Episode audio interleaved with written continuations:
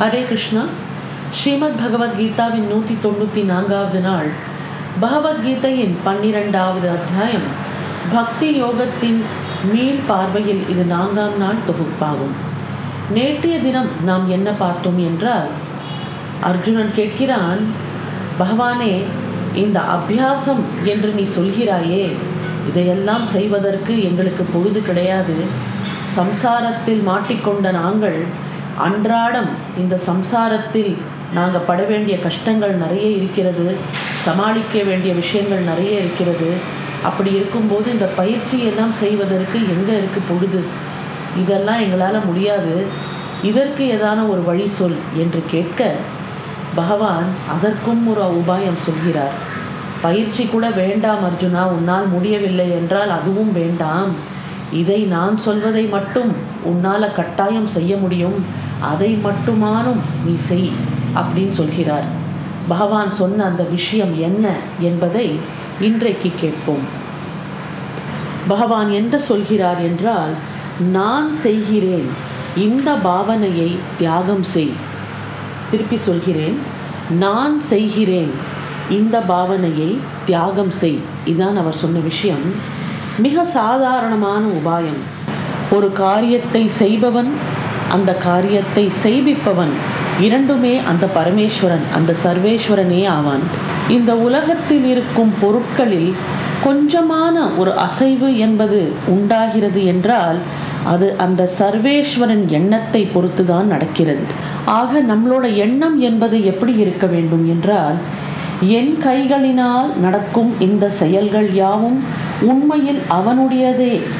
ஆரம்பித்த காரியம் முடிவதும் முடியாததும் அந்த காரியம் நடக்காமல் போவதும் அவன் செயலே. அந்த காரியத்தை செய்யும் போது கோணலாக முடிவதோ சரிவர நடக்காததோ அதுவும் அவனுடைய விளையாட்டே. செய்து வரும் காரியம் நல்லபடியாக நடந்து முடிந்தால் அதுவும் அந்த பூரண பரபிரம்மத்தின் லீலையே ஆகும். எனக்கு அதனால் சந்தோஷமும் இல்லை துக்கமும் இல்லை. சமாதானமும் இல்லை அதிருப்தியும் இல்லை. நானோ என்றால் கேவலம் அவனுடைய கையில் இருக்கும் ஒரு கருவி மட்டுமே.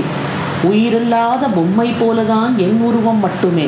இந்த எண்ணம் நம் மனதில் எப்போதும் இருக்க வேண்டும்.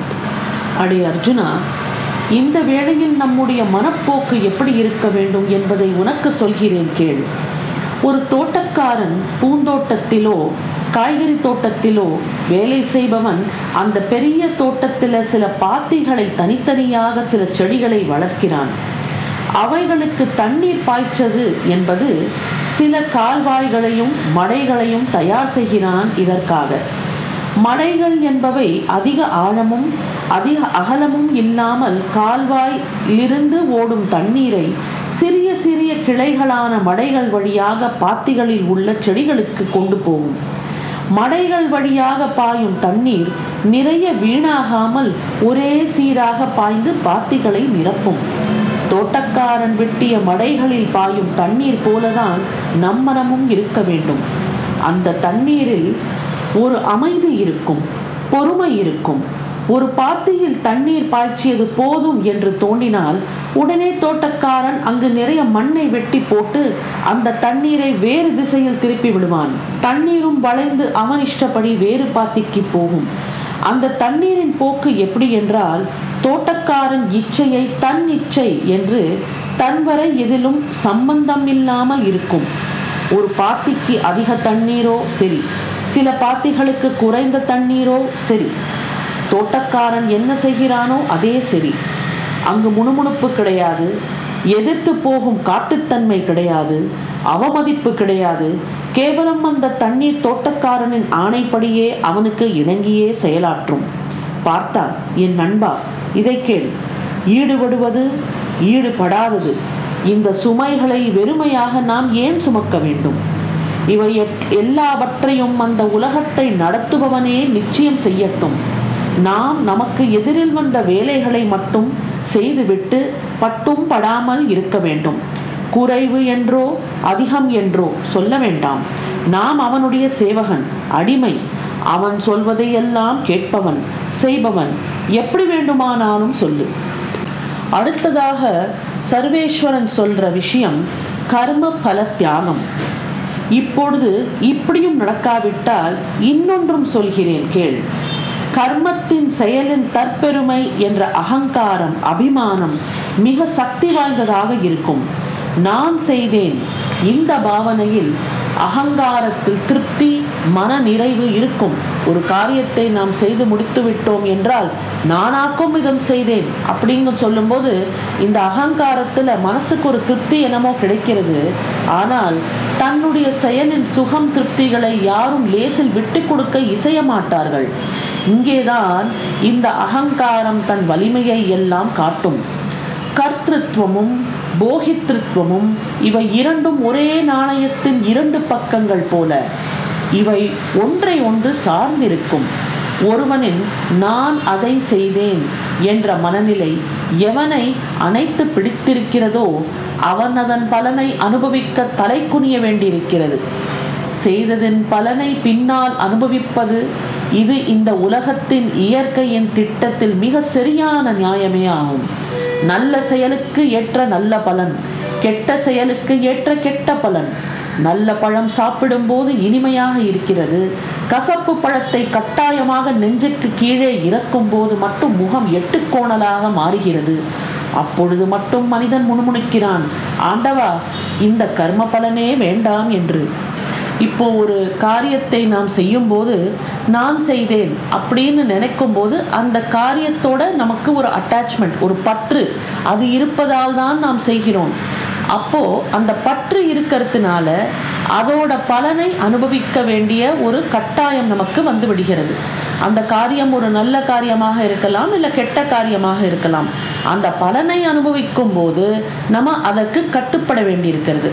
அந்த பலனை அனுபவிப்பதற்காக இன்னொரு பிறவி எடுக்க வேண்டி இருக்கலாம் நம்மளோட நோக்கம் என்பது முக்தி அடைவது.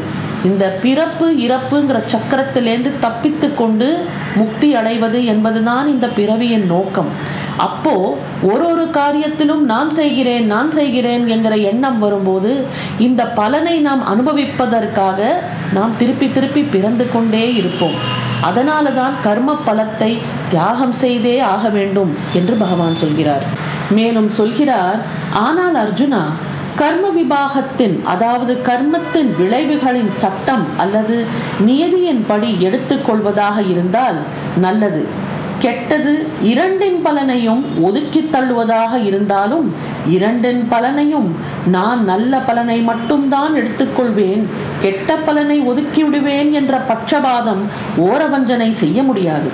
இரண்டின் பலன்களையும் எடுத்துக்கொண்டு மகிழ்ச்சி சோகம் என்ற அலைகளில் விழுவதை விட இரண்டையுமே விட்டுவிட்டு நிச்சிந்தையாக இருப்பது எவ்வளவோ மேல் இல்லையா யோசித்துப்பார் அர்ஜுனா. அத்துடன் விளைந்த அந்த கர்ம பழங்களை என்னுடையவை என்று நம் உடலுக்குள் அணைத்து கொள்ளாமல் அவைகளை பரமேஸ்வரனுடைய பாதங்களில் அர்ப்பணம் செய்வது எல்லாவற்றிற்கும் மிக மேலானது.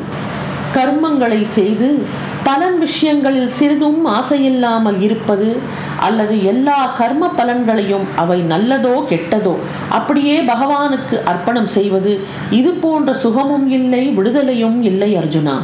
அடே அர்ஜுனா உனக்கு இன்னொன்றும் சொல்கிறேன் கேள். ஒரு தடவை மனதில் அப்படி பழக்கம் உண்டாக்கிவிட்டால் நன்கு பழுத்த பழங்கள் எப்படி மரத்தில் இருந்து தானாகவே கழந்து விழுகின்றனவோ அதுபோல எல்லா கர்ம பழங்களும் விழுந்து அழுகி போகின்றன. கொழுந்து விட்டு எரியும் நெருப்பின் ஜுவாலை மேல் நோக்கி வெகு தூரம் போய் ஆகாசத்தின் மேல் பாகத்திலேயே நிறுத்தப்படுகிறது. அதுபோல அர்ஜுனா எல்லா கர்ம பலன்களும் சூனியத்தில் மறைந்து காணாமல் போகின்றன. முள்ளை முள்ளால் எழு என்பது போல யுக்தியினால் சில விஷயங்களை செய்தால் அது சரியானபடி சுகமாக முடியும். நம்முடைய பாவனையை மாற்றிக்கொண்டால் விவகாரங்களும் தானாகவே மாறி முடியும். கர்மம் என்ற செயலை எந்த அர்த்தத்தில் நான் உற்பத்தி செய்தேனோ அந்த அர்த்தப்படி அதனுடைய பலனை நானே அனுபவிப்பேன். காரணம் அதை அனுபவிக்க எனக்கு அதிகாரம் உண்டு என்ற வீண் தர்க்கம் பேசுபவர்களுக்கு ஒரு உதாரணம் சொல்லலாம். தகப்பனானவன் பெண்ணை பெற்றெடுக்கிறான் அவன் அவளை போஷித்து வளர்க்கிறான் ஆனால் அவன் இப்படி சொல்லவே மாட்டான். எப்படி நான் தான் அவளை பெற்று வளர்த்தேனோ அந்த அர்த்தத்தில் அவளை அனுபவிக்க எனக்கு அதிகாரம் உண்டு. அந்த பெண் தகுந்த வயதை அடைந்ததும் அவளை சீரும் சிறப்புமாக தகுந்த ஒரு வரனுக்கு மனம் செய்து கொடுத்து தன் கடமையில் இருந்து அந்த தகப்பன் விடுபடுகிறான். கர்ம பல தியாகத்தினால்தான் அமைதி உண்டாகிறது அர்ஜுனா. கர்ம பலன்களை துறப்பதினால் மனதிற்கு அமோகமான சாந்தி உண்டாகிறது. அர்ஜுனா இது ஒரு மனிதனின் வாழ்க்கையில் முன்னேறும் பல படிகளில் ஒன்றே ஆகும். முதலில் பயிற்சி அதன் பிறகு ஞானம் என்ற அறிவு. பிறகு தியானம். அதற்கு பிறகு கர்மபல தியாகம் எல்லாவற்றிலும் மேலான படி என்றால் சாந்தி அமைதி. இந்த சாந்தி என்பதுதான் பூரண பிராமி ஸ்திதி ஆகும். இந்த பிராமி ஸ்திதியில் நான் நீ கர்மம் பலன் என்ற பேச்சுக்கே இடம் இருப்பதில்லை. இது சுகதுக்கங்களுக்கு அப்பால் உள்ள ஆனந்தமயமான அவஸ்தையாகும். அவஸ்தை என்றால் நிலை. இந்த நிலையின் அறிவு எவனுக்கு கிடைத்ததோ அவன் துவைத்தம் என்ற இரட்டையிலிருந்து விடுபடுகிறான். இரட்டை என்றால் ஒன்றுக்கொன்று நேர் எதிரான சொற்கள். சுகம் துக்கம் இரவு பகல் லாபம் நஷ்டம் என்பது போல நிர்மத்சர் ஆகிறான். அதாவது பொறாமையற்றவன் ஆகிறான். அதன் பிறகு அவனுக்கு தனக்கு வேண்டியவன் வேண்டாதவன் போன்ற இந்த வித்தியாசங்களும் உண்டாவதில்லை. பார்த்தா துவைத்தம் என்ற பேச்சு இங்கே வந்ததினால் இன்னொரு விதமான துவைத்தத்தை பற்றியும் இங்கே சொல்லிவிடுகிறேன். துவைத்தம் என்ற இரட்டையில் தான் அத்வைத்தம் என்ற ஒற்றையும் இருக்கிறது. இதற்கு நான் இரண்டு மூன்று உதாரணங்கள் மட்டுமே இங்கே சொல்கிறேன். முதலில் நம்முடைய இரண்டு கைகளை உதாரணத்திற்காக எடுத்துக்கொள். வலது கை இடது கை என்பது இரட்டை. இவை இரண்டையும் சேர்த்து தட்டினால் ஒரு சப்தம்தான் உண்டாகும் இல்லையா? அதுதான் அத்வைத்தம் என்ற ஒற்றை. இரண்டு கோலாட்ட கழிகளை வைத்துக்கொண்டு பெண்கள் விளையாடுகிறார்கள். அந்த இரண்டு குச்சிகளையும் ஒன்று சேர்த்து தட்டினால் ஒரே ஒரு சப்தம்தான் வரும். அதுதான் ஒற்றை அத்வைத்தம். இதுபோல்தான் டமாரம். ஒரு தடிக்கட்டை இரண்டு ஜால்ராக்கள் சிப்லா கட்டைகள் இதுதான் துவைத்தத்திலிருந்து அத்வைத்தம் என்பது. ஆதர்ஷ பக்தன் என்றால் யார்? ஆதர்ஷ பக்தன் என்றால் பக்தர்களில் சிறந்தவன் பக்தராஜா. அர்ஜுனா இப்படி இந்த பக்தராஜாவின் இரண்டற்ற நிலையை இரண்டு மூன்று உதாரணங்களுடன் நான் உனக்கு விவரமாக புரியும்படி சொல்கிறேன் அதையும் கேள். நம்முடைய இந்த எல்லாவற்றையும் சகித்து கொள்ளும் பூமி தாய் இவனுடைய உடல் என்ற தரையில் கணக்கில்லாத ஜனங்கள் விளையாடுகிறார்கள் புரளுகிறார்கள். அவர்கள் எல்லாருமே ஒரே சுவாவம் உடையவர்களாக இருக்க மாட்டார்கள். அவர்களில் சிலர் தயை பொறுமை சாந்தம் இவற்றின் அவதாரமாக மேலான சஜ்ஜனங்களாக இருப்பர். என்றாலும் பல துஷ்டர்கள் கொலைக்காரர்கள் கூறிய முட்களை போன்றவர்களும் இருப்பார்கள். ஆனால் பூமித்தாயானவள் உத்தமர்களை மட்டும் தன்மேல் விளையாட விடுவாள். அதர்மர்களை காண முடியாத பள்ளத்தில் தள்ளி விடுவாள் என்று செயலை யாராவது இதுவரை பார்த்ததுண்டா? அவளை பொறுத்தவரை எல்லாரும் சமமானவர்களே. ஏரி குளம் நதி போன்ற நீர்நிலைகளில் உள்ள நிர்மலமான தண்ணீர் பசுமாடுகளின் தாகத்தை தணிக்கும். ஆனால் சிங்கம் புலிகளுக்கு விஷமாக மாறும் என்று இப்பொழுதாவது நேர்ந்தது உண்டா? மானுக்கும் சிங்கத்துக்கும் ஒரே தண்ணீர்தான். ஞானி பக்தர்களும் இப்படிதான். எல்லா இடங்களிலும் பிராண வர்க்கத்தின் சிநேகிதனாக இருப்பான் ஒரு பக்தன். கருணையின் அவதாரமாக இருப்பான் ஒரு பக்தன். அந்த ஞானி பக்தனின் இதயத்தில் சிவனும் ஜீவனும் ஒரே இடத்தில் அமர்ந்திருந்தாலும் அந்த ஞானி நிராகார நிர்குண பரபிரம்மத்தை அறிந்தவனானாலும் சகுண ரூபமான லக்ஷ்மி நாராயணனிடம் வைத்திருக்கும் அன்பும் பக்தியும் குறைவே குறையாது. அந்த சத்ய நாராயணனை போற்றி பாடாமல் ஞானியால் இருக்கவே முடியாது. தியானி என்ன ஞானி என்ன யோகி என்ன? எல்லாருமே கடைசியில் பிராமி ஸ்திதியை தான் அடைகிறார்கள் அர்ஜுனா. ஆனாலும் இவ்வளவு பேர்களுக்குள்ளும் பக்தனிடம்தான் எனக்கு கேளிக்கையும் கொண்டாட்டமும். நான் அவனுடைய இடத்திற்கு தான் பாய்ந்து ஓடுகிறேன். அது ஏன்? இதனுடைய பதிலை அர்ஜுனா உனக்கு இப்பொழுது சொல்கிறேன். பக்தனுடைய எல்லா இரட்டை மனப்பாகங்களும் நின்று போயிருக்கும். என்னுடன் சமரசமாகி என்னிலே அவன் ஒன்றாகி இருப்பான். இரட்டையின் மறுகரையில் ஒரு தடவை இறங்கியவுடன் பிறகு உண்மை என்னவென்றால் பக்தியும் முக்தியும் ஒன்றாகி விடுகின்றன. ஆனாலும் என்னுடைய பக்தன் என்னை மறப்பதே இல்லை. என்னை பற்றிய விஷயங்களில் அவனுடைய இனிமை ஒரு பொழுதும் குறைவதில்லை. அதனால் அர்ஜுனா அவன் என்ன செய்கிறான் தெரியுமா? அதற்காக அவன் இப்பொழுது தன்னிடம் இல்லாத துவைத்த மனப்பான்மையை மறுபடியும் ஏற்படுத்தி கொள்ளுகிறானடா. தன்னிடம் ஒரு பக்கத்திற்கு பக்தன் என்று பெயர் வைத்து கொடுக்கிறான். பிறகு பக்தன் என்ற அங்கத்தினால் கடவுள் என்ற பக்கத்திற்கு பூஜை பஜனைகள் செய்கிறான். அதாவது ஒரு பக்தனே தன்னை துவைத்தப்படுத்திக் கொள்கிறான் என்று சொல்கிறார். ஒரு பக்கம் பக்தனாக இருக்கிறான் இன்னொரு பக்கம் அந்த கடவுள்ங்கிற பக்கத்திற்கு இந்த பக்தன் பூஜை செய்கிறான். உருவம் இல்லாததற்கு அவனே உருவம் கொடுக்கிறான். நிராகார நிர்குணத்திற்கு அவனே குணங்களின் அலங்காரங்களை ஏற்றிவிடுகிறான்.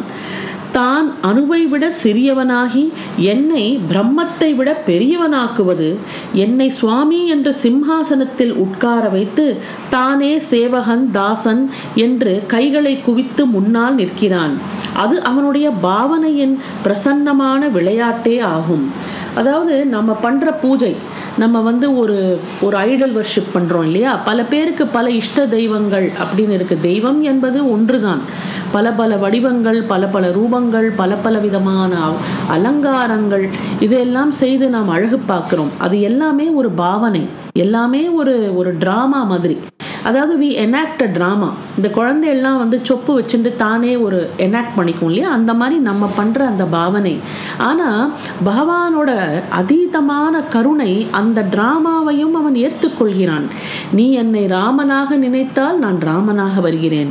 நீ என்னை பிள்ளையாராக நினச்சிக்கோ நான் பிள்ளையார் மாதிரி வரேன்.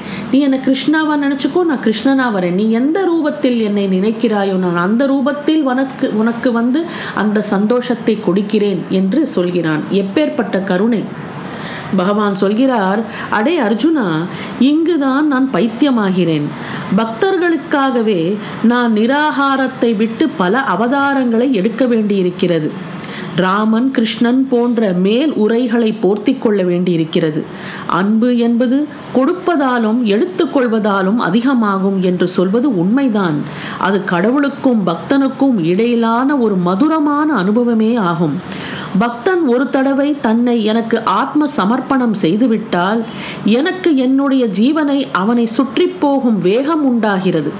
என் ஜீவன் என்பது பக்தனையே சுற்றி கொண்டிருக்கிறது. சுற்றி போடுவது என்றால் திருஷ்டி கழிப்பது என்று அர்த்தம். நான் அவனை சுற்றி கொண்டே இருக்கிறேன். ஸ்ரீமத் பாகவதத்தில் வரும் பிரக்லாத சரித்திரம். இதில் வந்து பகவான் எங்கே இருக்கிறான் என்று ஹிரண்யகசபு கேட்டவுடன் பிரகலாதன் சொன்னான் தூணிலும் இருப்பான் துரும்பிலும் இருப்பான் அப்படின்னு சொல்றதுனால பகவான் அந்த சமயத்தில் தன் பக்தனுக்காக அத்தனை இடத்துலையும் வியாபிச்சு இருந்தானா எந்த இடத்த அவன் காட்டினாலும் அந்த இடத்துலேருந்து நம்ம வெளியில வரணும் அப்படின்னு நின்ன அந்த கருணை. நம்ம ஒரு அடி அவனை நோக்கி எடுத்து வைத்தால் அவன் நம்மை நோக்கி ஆயிரம் அடி எடுத்து வைத்து முன்னே வருகிறான். சர்வேஸ்வரின் தன்மை எப்படி உள்ளது என்பதை திருமூலர் திருமந்திரத்தில் சொல்கிறார். தாயினும் நல்லன் எனல். தீயினும் வெய்யன் புனலினும் தனியன் ஆயினும் ஈசன் அருளறிவார் இல்லை. சேயினும் நல்லன் அணியன் நல் அன்பர்க்கு தாயினும் நல்லன் தாழ் சடையோனே. அதாவது தாழ்ந்த சடையை உடைய நடராச பெருமான் தீயின் வெப்பத்தை காட்டிலும் வெப்பமானவன் தன்னை உணராதவர்களுக்கு கொடியவன் நீரின் குளிர்ச்சியை காட்டிலும் குளிர்ச்சியானவன் தன்னை உணரும் அடியவருக்கு குளிர்ச்சியானவன் என்பதுதான் அதுக்கு பொருள் குழந்தைகளை விட நல்லவன். ஆன்மாவின் நம் உள்ளே இருப்பவன் தன்னை சரணடைந்த அன்பு உடையவருக்கு பெற்ற தாயை விட அருள் புரிபவன். அதாவது பெற்ற தாயை விட கருணை உள்ளவன் பகவான்ங்கிறதுக்கு ஒரு உபமானமாக இதை சொல்கிறேன்.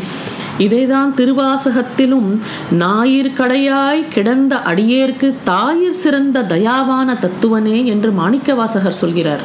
பார்த்தா என்னுடைய பக்தனுடைய இந்த அனுபவம் எவ்வளவு மோகத்தை உண்டாக்குமோ அவ்வளவு பிரசன்னமாகவும் இருக்கும்.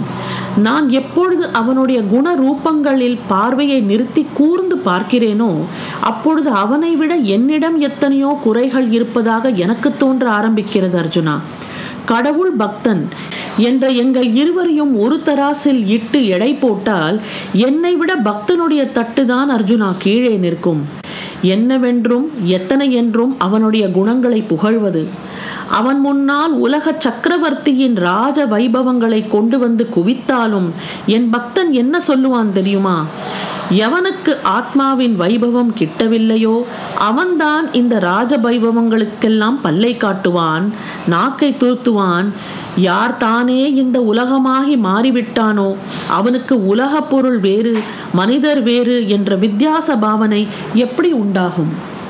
எவனுடைய எந்த ஒரு பொருளும் காணாமல் போகவில்லையோ அவன் எதற்காக வருந்துவான்? எவன் பூரணமாக விளிம்பு வரை நிறைந்து விட்டானோ அவனுக்கு இன்னும் ஏது ஆசை? அடே பார்த்தா சூரியன் உதிக்கிறான் மறைகிறான் என்பதால் நமக்கு பகலின் இரவின் அனுபவம் உண்டாகிறது. பிரத்யட்சமாக சூரியனிடம் எங்கே பகல் எங்கே இரவு? அவனிடமோ என்றால் இடைவெளியில்லாத பிரகாசம் மட்டுமே அகண்ட பிரகாசம். அப்படித்தான் இந்த பக்தனுடைய உள் மனமும் இருக்கும். இதுவே ஒரு ஆதர்ச பக்தனின் அடையாளமாகும் அர்ஜுனா. ஜனங்கள் எப்பொழுதும் அவன் நல்லவன் இவன் கெட்டவன் என்று பேசுவார்கள்.